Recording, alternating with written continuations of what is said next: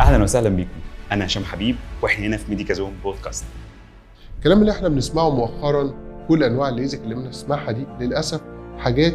تسويقيه بحته انا مش عارف ايه الاحسن ليا إيه فيمتو ليزك سمايل فيمتو سمايل الليزك بيتعمل بطريقه من ثلاثه لا يختلف عنها طفل ممكن يعمل ليزك لو انا بعمل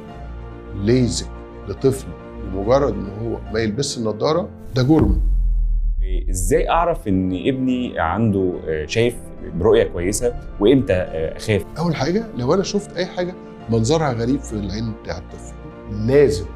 بيتعمل لهم فحص لقاء العين دايما يقولوا العين عليها حارس لانه فعلا العين عليها حارس فين الحارس بقى اللي على العين الذبابه الطايره دي يعني المريض بيشوف زي نقطه سوداء او حاجه بتتحرك معاه في ال- في رؤيه الاشياء انا مش عارف اشتغل دي موجوده قدامي على طول آه، الكسل الكسل بيتعالج في اول تسع سنين من عمر الطفل عدينا تسع سنين يبقى فرصه ان احنا نعالج الكسل قليله جدا